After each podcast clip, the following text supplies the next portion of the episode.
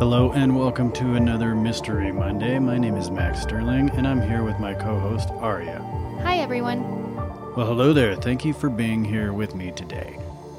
As a reminder, and if you're first listening, we produce two episodes every week. On Monday, we like to cover a few lesser known cases, cases that might not get a lot of attention, in hopes of generating some type of discussion and lead to help bring justice to the victims. Then on Wednesday, we cover cases with a little bit more notoriety and a lot more information. Please take a moment to like this episode and rate our show to help us reach more listeners. You can also check us out online. You can find us on Instagram at Mysteries and Mimosas Podcast, Facebook, YouTube, and we're now on TikTok. And don't forget to visit our website at www.mysteriesandmimosas.net, where you can submit episode suggestions, mimosa recipes, or just simply drop us a line to say hi. All right, well, I'm excited to kick off this week's Mystery Monday. And to start, as usual, I'm going to let you go first. Thank you, Max. So today I You're welcome. Oh, sorry. That's okay. I just, I'm a little slow, but you're welcome. I was re- it was really important for me not to be rude. Yes, So, no, I appreciate that. Today I'm going to bring you the case of Ke'Shaun Bryant Vanderhorst. Ke'Shaun Vanderhorst was born on July 17, 1993, to Tina Vanderhorst. Tina was in jail at the time of Ke'Shaun's birth, and he was immediately taken from her and placed in the care of the Department of Human Services. So early on, DHS is already involved, Yeah, right away because she was in jail at the time he was born. right? Mm-hmm. And so that's yeah, that's that's really sad. I mean, It is. It's not the best way to start out life. no, not at all. In November of 1994, Tina was released from custody and Ke'Shaun was placed back in her care. In January of 1995, a DHS caseworker was assigned to make regular visits to Tina's home to provide counseling and help Tina care for Ke'Shaun. During this time, the DHS caseworker noted Tina was a devoted mother to Ke'Shaun and there were no indications of any drug use. Due to this, after six months, DHS requested the case to be closed. In August of 1995, the case was closed, and Ke'Shaun would go missing one month later. Wow. So it didn't take long at all for Ke'Shaun to go missing. And obviously, you know, DHS didn't have any issue with it. They thought she was doing a good enough job. Enough so that, that they requested the case be closed, which it ultimately was. Right. And I just want to mention DHS workers, they have a terrible, terrible time with their job. I mean, they're very good at their job, but, you know, as we all know, they are pretty much overworked all the time. They have a ton of cases, they have timelines they have to meet. And so I think they get a bad rap for the job that they do. And in some instances, they do make failures, but more often than not, in my experience, they get it right. Yeah, I mean, you you hear the high profile cases where DHS is involved and, you know, kids go missing or are killed or abused. And you're right, they have way too many cases for one caseworker to adequately be involved the way that they should. Well, of course, you're going to hear about the high profile cases when things go wrong. You never hear about the success stories that they do. Right. Unfortunately, that's, you know, that's how media works and ratings and all of For those sure. things. So Ke'Shaun was last seen at his residence in the 1400 block of North 17th Street in Philadelphia, Pennsylvania on September 25th of 1995. Tina told her family and the police that Ke'Shaun had been taken back into the custody of DHS. However, Tina's family became suspicious and decided to make an official report to the Philadelphia Police Department that Ke'Shaun was missing. When police searched Tina's apartment, they described it as rat infested, filthy, and cluttered. I'm just going to say this definitely took a turn for the worse in a very, very short amount of time because I can't imagine that a caseworker would close this out if it's rat infested and, and really, really messy. Right. Yeah. So that most likely this just escalated extremely fast. Yeah, I mean, it's possible that in that month's time, Tina, knowing that DHS was not going to be paying her any more visits, they weren't going to be coming regularly, kind of let things go. yeah, you just that's- stop caring. Yeah, it's a very real possibility. Tina repeated her story that Ke'Shaun was in the custody of DHS, but DHS reported they had no child by that name in their care. During their investigation, police discovered that, due to Tina's history of substance abuse, her boyfriend had even threatened to take Ke'Shaun from her. Not even the person with legal right. Right. Just some responsible person who's like, okay, you're not doing a good enough job. These kids are in danger. Or Exactly. this kid. Yeah. So, I mean, that's why where it comes into play, it's like DHS is seeing that she's perfectly fine and they want to close the case, but her boyfriend is saying, hey, you need to get your act together or I'm going to take this kid because he's not in a good a- environment. So, I don't, it's really hard to say Well, what was happening. N- Not really. I think that, I mean, depending on who's looking at you, right? I mean, think about it from a very simple perspective. Your employer's opinion of you and the way you act around your employer and the person who is judging you and evaluating you is going to be completely different than the, your peers. Yeah, that's true. M- Maybe not, you know, to that degree, but your, you know, your peers are the people who know what kind of worker you really are. Yeah. You can fake it for your employer, just like you can fake it for DHS, and the people closest to you really know who you are and what you represent. That's a good point. So, once it was discovered that Tina's story about Ke'Shaun being in the custody of DHS was false, Tina changed her story. Of course, she did. Tina told police she had actually sold Ke'Shaun to an African American female named Virginia Graham for $500. She did this, she said, because she could no longer care for Ke'Shaun. Okay. Well, if that's true, obviously, if she's selling a child, it's for nefarious reasons. Of course. I mean, of course, which would indicate that this child is being sold into, uh, you know, some sort of human trafficking, which is not unheard of even with young boys. Yeah, no. It's not- unfortunately it's It's not specific to No. females. Nope, not at all. Tina said Virginia gave her $500 in 20s, which she then used to purchase crack cocaine. Virginia is described as being approximately 35 to 40 years old at the time, which was in 1995, 5 feet 4 inches tall, around 140 pounds, with black hair and brown eyes. You know, I think that there is one bit of truth to that story. I don't think that she sold Ke'Shaun. I don't think that this person is real. But what I do think happened is she was buying crack cocaine. That's the one truthful thing in her story. Right, because there's And- always a little bit of truth in a lie, exactly. right? Yeah. Exactly. And there's, you know, it's easy for her to try to sell that story by, you know, admitting mm-hmm. some kind of fault, mm-hmm. which is the crack cocaine use. Right. Tina further described this Virginia person as having pierced ears and being well dressed. Tina said Virginia was driving a light blue four door sedan that had the letters AL in the license plate. Virginia told Tina she was married with two children and lived in Philadelphia. Virginia, if she ever existed, has never been identified. Of course. That doesn't surprise me. Tina would later change her story yet again. Tina told investigators that while she was under the influence of drugs, she took Ke'Shaun to her friend's fruit stand on Cecil B. Moore Avenue, left him there, and that was the last time she saw Ke'Shaun. Okay, so And- how go ahead. And she has no memory of what happened to him after that. Okay, so how my question is how many times has she changed her story now? Uh, well, she did the initial story where that he was in custody of DHS. Then she now says that she sold him for five hundred dollars to purchase crack cocaine. Now she's saying she took him to her friend's fruit stand, and has no memory of what happened after that. Okay. Yeah. So that's So three she's different just lying. stories. Tina did have a friend who owned a fruit stand at this location, which she would often leave Ke'Shaun at, but she always returned to pick him up eventually. Neighbors said during the time prior to his disappearance, Ke'Shaun appeared to be well cared for. They said he wore clean clothing and did not appear to be hungry or abused. Tina was eventually charged with child endangerment in 1996 and pleaded no contest to those charges. Tina was given a two and a half to seven year pr- prison sentence.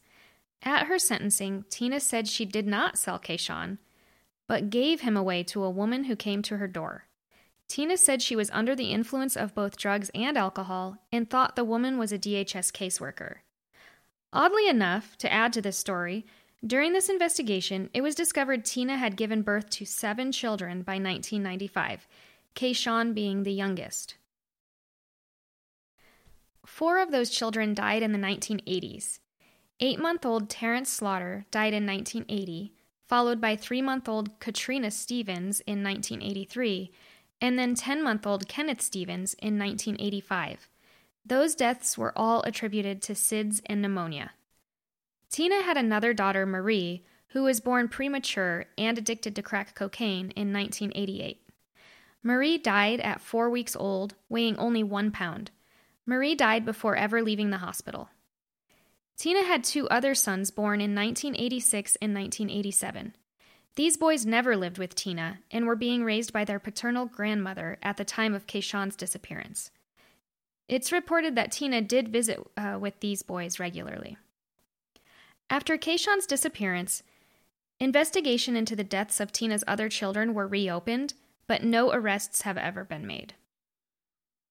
Okay, I mean, seven kids, two survive, one's missing, and three are dead.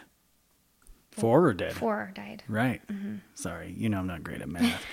but I mean, you know, at some point, I'm sorry, I'm just going to say it. I don't have any use for people like this. I mean, because literally. I understand people have mental health issues that they can't control. I understand people have addiction issues that they can't overcome. I understand all that, and it's it's really really sad when th- this happens because I never want any of my loved ones to struggle with any of that. And I always try to treat people with that understanding that this could be anybody because at some point you always say it. This mom was somebody's baby at some point in time, mm-hmm. and at some point in her life, it just went south, and kind of seems like super fast. But what I do have an issue with is you keep having children. Mm-hmm. You keep having children. And so you, at some point you need, even though you're addicted, you need to grow up and figure out what do you want to do? Do you want to be addicted to drugs? Fine. Stop having kids. Don't bring these people, you know, these children into this world addicted to your problem. Right.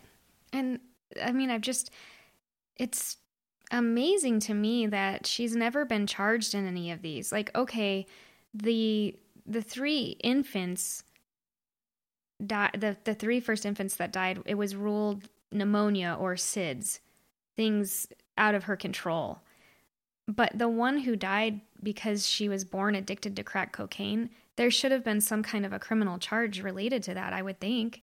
Yeah, I don't know what the laws are in that state, but typically when you have a baby addicted to drugs because the mother used when she was pregnant, you can charge them with child abuse because you know that that child is a victim of its mother's circumstance. Right. Regardless, it's a very, very sad set of circumstances for all of these children. Oh, yeah. I mean, for her included and her family included, I'm sure that her loved ones don't like to see, you know, the road that she chose. Of course. In October of 2016, Tina was arrested for stabbing a Germantown man 77 times and setting his body on fire. Tina was acquitted of those charges, though, during her trial in September of 2017. Yeah, I'd like to know a lot more about that. Yeah, I didn't go into researching that. That's interesting, though, right? And she was acquitted, so I don't know, like, again, I don't know the circumstances of why she was acquitted, but I mean, she was. Yeah, if she's acquitted, she's, you know, we can't assume that she's guilty, obviously, right. but 77 times, my goodness. Yeah.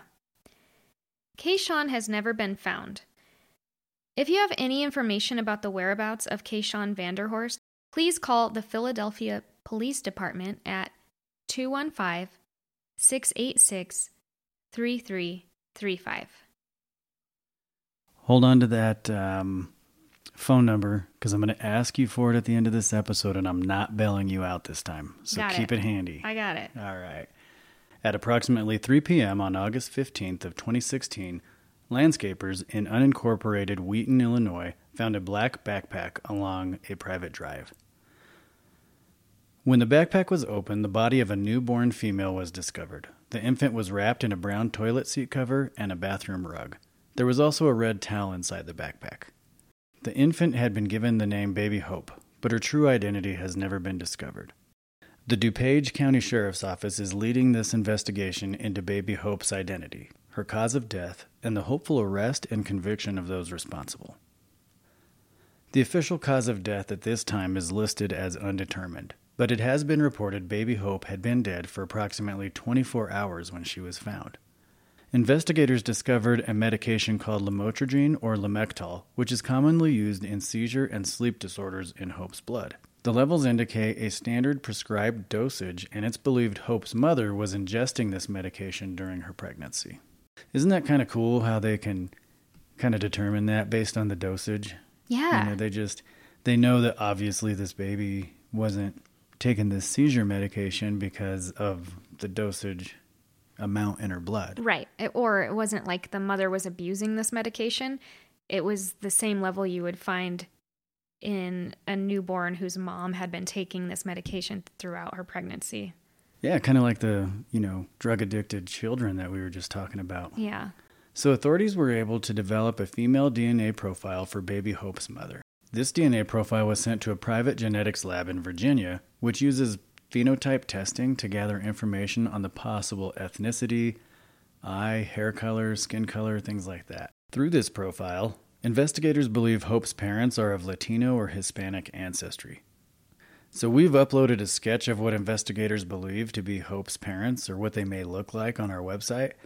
They're believed to have been between the ages of 15 to 25 at the time of baby Hope's discovery. The statute of limitations on a case like this in Illinois is three years. In 2019, as the three year mark approached, the DuPage County State's Attorney brought an indictment against the unknown female DNA profile for the charge of failure to report the death or disappearance of a child, a Class 4 felony. Wow. I wonder how many times that's ever been done before. I've never heard of that. I think it's super clever. It is. You know, Whoever thought of that was thinking outside the box for sure. I've never heard of it, but it makes sense because usually when you bring charges against somebody, you're bringing charges against a person who's been identified. Right. Well, technically, this person has been identified because they know who it is. They just don't know this person's name. Yeah, which is kind of crazy to wrap your mind around. Like, they brought charges against a DNA profile because it is somebody. Like, they know who it is, but they just don't know who the DNA, like, the name of the person that the DNA belongs to. Right. That's insane to me, but so clever because now that they did that, that statute of limitations doesn't apply. They filed those that indictment in time. Yeah, think of it like this they've identified the person, they just don't know what that person's mom named them when they were born. That's Yeah. it. Yeah, exactly. That's all it is. That's crazy. Yeah, it's pretty cool. I like it. I do too. That's great thinking, whoever did that. Yeah, it is great thinking because most investigators, me included, um, I would be more focused on I got to find out who this DNA profile belongs to, and so I'm going to be working and ra- rushing against the clock to try to identify this person. Exactly. When in all actuality, this person's already been identified. yeah. It's cool. Yeah, it is. Kudos to those people who put in the time and the effort into this case to ensure that someday Baby Hope will have justice. Oh, I think so. And my guess is if this has already been um, identified as a DNA profile, they're gonna they're gonna use genetic genealogy to to track this person down or Mm-hmm. Yeah. these people. It's just a matter of time, really. Yeah, I can't wait. Hopefully, we can have a update because I'd like to know the rest of the story on this one. Me too. Investigation of the backpack and contents found pollen, which indicated the items spent a significant amount of time in an urban area of northern Illinois and may have originated in southwestern United States before coming to Illinois. That's I just, crazy. I find it fascinating how they would know that. I know. Like, people are, I mean, obviously, thank goodness, people are out there so much smarter than me. Like, who, just based on pollen that's found on this backpack, they're like, not only is this pollen in the state of Illinois, but it's in northern Illinois. And not only that, it's in an urban area of northern Illinois. Like, are you kidding me? Who, who comes up with that? That's amazing. I don't know. I can just tell you that when I receive lab results from scientists on DNA, it's not my job to understand how they came up with it. It's just my job to report it. Mm-hmm. Right. Right. And those smart people, those are the people that can come and testify about it and, you know, describe to juries and judges and everything how they came to that conclusion. We just take their word for it, Mm-hmm. which really, you know, I don't want to get too far off of it, but I've noticed in my in my career, and there's a really good Netflix documentary about Maya. Nationwide, law enforcement puts a an enormous emphasis on medical examinations because they're the experts, and a lot of arrest decisions are made solely on medical examiners, uh, you know, findings. So, I just, you know, it's just I, I, I say that because I think it's important to mention that you know law enforcement detectives everybody just puts a whole lot of faith in other people's work. Well, yeah. I mean, again, not to get too far off topic, but we just as as humans put a lot of faith in other people. Like we go to the dentist and the doctor and we put all the faith that they know exactly what they're doing because we don't. But right. we're just like, well, you went to school for it. You have the degree. I really hope you know what you're talking about. But yeah, th- this to me is, I would love to hear all of the information that went into this case as far as how they figured out like this pollen you know was in this area so this bag spent not only some time but a significant amount of time there and it could have possibly originated in the southwestern United States before it came here. Like I just would like to talk to that person because that's fascinating to me. That's that's pretty cool. Well, and hopefully the person that was, you know, doing testing on this pollen didn't have allergies. I'm just yes. saying. Wow. That, thanks thanks for that dad yeah. joke in there. Yeah, you're welcome. Wow. Okay, please believe whoever dumped the backpack was familiar with the area because it was a rural area and it wasn't very well lit. This area may have made it easier for the individuals to go undetected. Baby Hope was buried on September 22, 2016, at St. Michael's Cemetery in Wheaton, surrounded by the investigating officers and strangers. A tree was planted and a plaque was placed in Baby Hope's memory at a local Wheaton park. Yeah, that's a sad case. Um, the DNA indicates that the parents were probably between the age of 15 and 25. No idea how they know that. Again, scientists way smarter than I am. But assume that these are like teenagers and they're terrified and they're scared and they don't know what to do. So we don't know if the baby was alive when it was born or not, but they take it and they dump it off of a roadway because they're scared. We I assume think, that it's because they're scared. Yeah. I'm just saying in this scenario, say that they are young, they are teenagers. That's what I'm saying. Oh. But I think, you know, overall in recent years, I mean, this was in 2016, but there's been a movement and progress in making everyone aware that if you are in that situation or whatever situation it is, you can take a baby and drop them off at a hospital, any police department, fire station, and there won't be even any questions asked. They'll take that baby and they'll find it a good home. So it's really sad that in this case, you know, the, the people were so scared that they didn't know they didn't know what to do and so this sure. was the result of that so it's really sad i'll be interested to see when this thing plays out whether or not the dad even knew that this girl was pregnant yeah i mean because especially if it is the case of a teenage pregnancy a lot of times that happens and the the girl hides it from everyone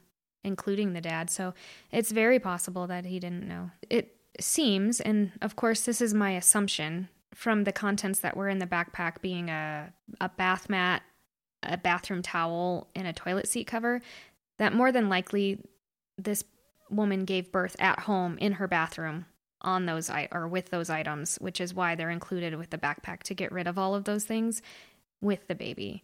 So, I mean, again, I'm assuming, but it just sounds like one of those cases where, yeah, this was a really young mom who was really scared, gave birth by herself, potentially at home in her bathroom, put everything in a backpack, and went and dumped it on the side of the road. No, that's that's more than an assumption. I think that that's a really good conclusion. Um, most investigators, whenever they find, you know, stuff like that, that's what you call a clue, right? It's an it's an anomaly. It's not, you know, you don't typically find bodies, even infants, dumped with those bathroom items. Right. So yeah, I think that's a really good conclusion to make. Thank you for point, pointing that out. Yeah. This one's going to get resolved. I think whoever's if you're listening to this and you're responsible, I think it's only a matter of time until police catch you. That's what I have to say to the person who did this. I agree. I, I hope I hope that it's solved. That baby deserves justice. So be sure to visit mysteriesandmimosas.net for images of the items recovered from the backpack and Baby Hope's memorial plaque. If you have any information related to the identity of Baby Hope's parents, please contact the DuPage County Sheriff's Office at 630 682 7256.